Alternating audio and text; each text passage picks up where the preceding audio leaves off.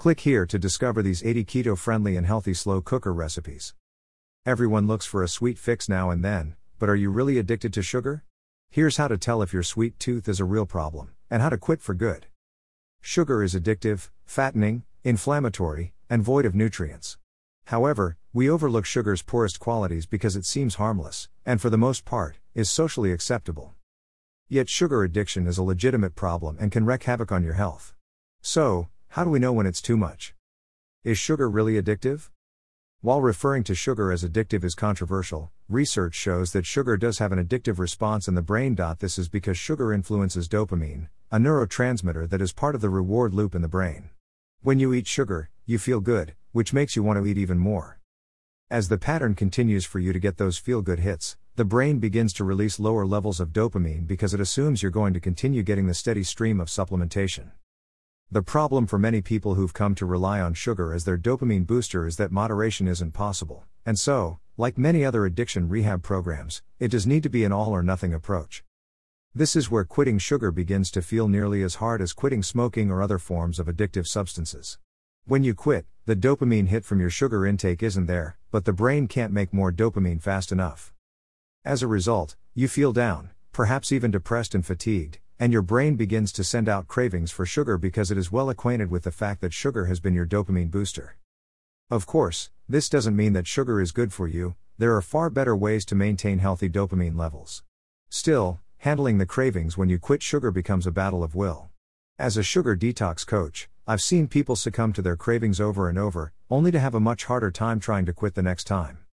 An even bigger problem with sugar is that it's basically 100% socially acceptable, and when you do try to quit, people think you're crazy.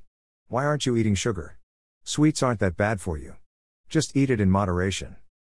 The problem for many people who've come to rely on sugar as their dopamine booster is that moderation isn't possible, and so, like many other addiction rehab programs, it does need to be an all or nothing approach. Dash.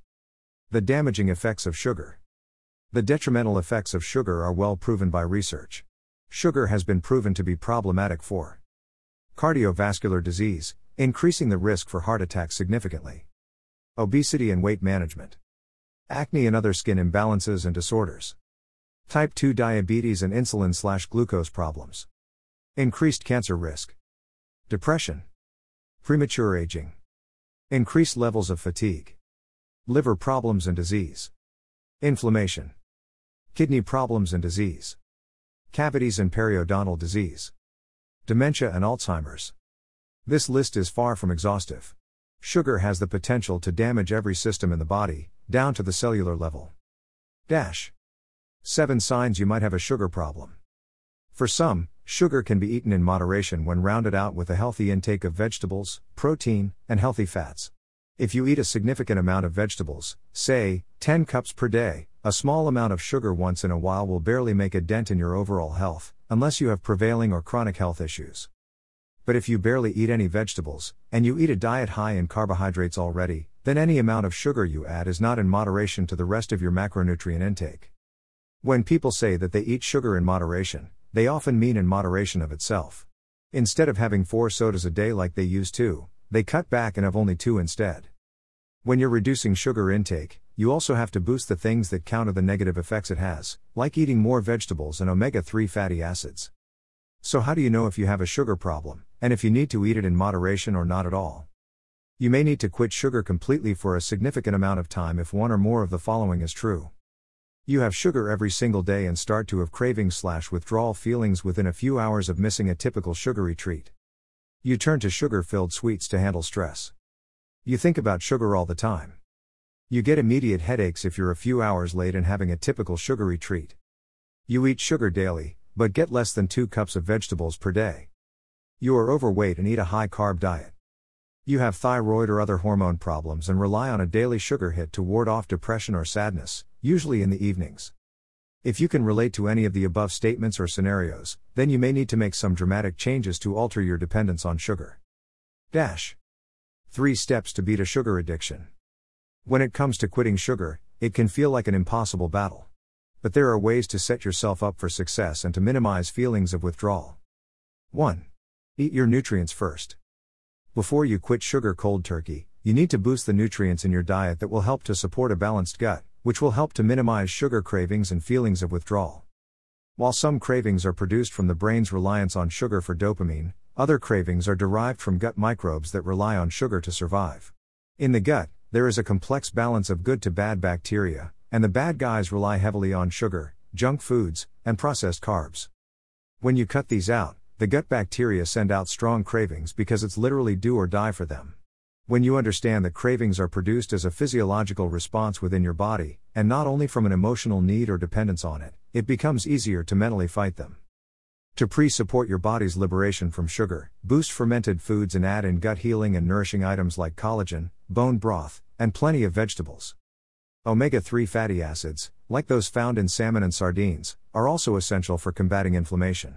Do this for at least a week before you plan to quit sugar. 2. Incorporate dopamine boosting activities into your routine. While your brain might be accustomed to getting regular boosts of dopamine from your sweet tooth, there are many other ways to get a healthier fix. Try one or more of these natural ways increase dopamine levels. Increase your protein intake and eat more of it throughout the day, including for breakfast. Take a daily probiotic supplement. Walk, or do another aerobic exercise, for 10 to 20 minutes daily. Create and stick to a healthy sleep routine, with 7 to 8 hours of sleep each night. Listen to music, play an instrument, or otherwise engage the right brain creative center of your brain. Practice meditation. Get natural sunlight and outdoor exposure regularly. 3. Quit cold turkey.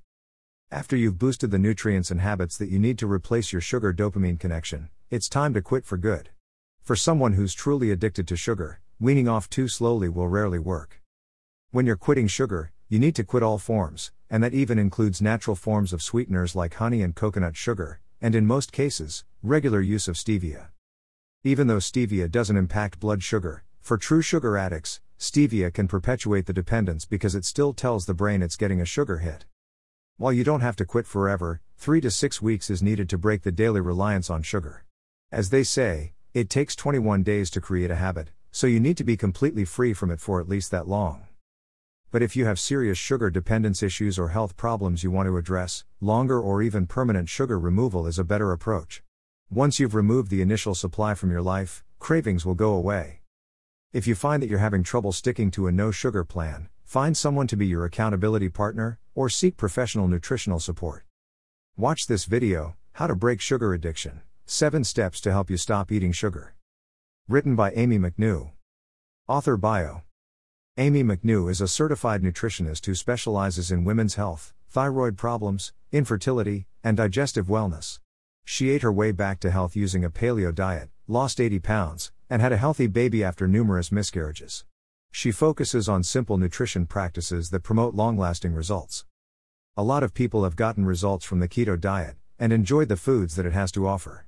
However, many of the people who are following this diet have a hard time finding the recipes that they need, especially ones that are quick and easy to complete. Fortunately, Kelsey Ale noticed this problem and decided to do something about it. She's found that making recipes in a slow cooker gives you meals which are not only delicious, but also take very little time to make. Mostly you just put a few simple ingredients in the slow cooker, and let it do the rest. To find out more, click on Keto Slow Cooker Cookbook.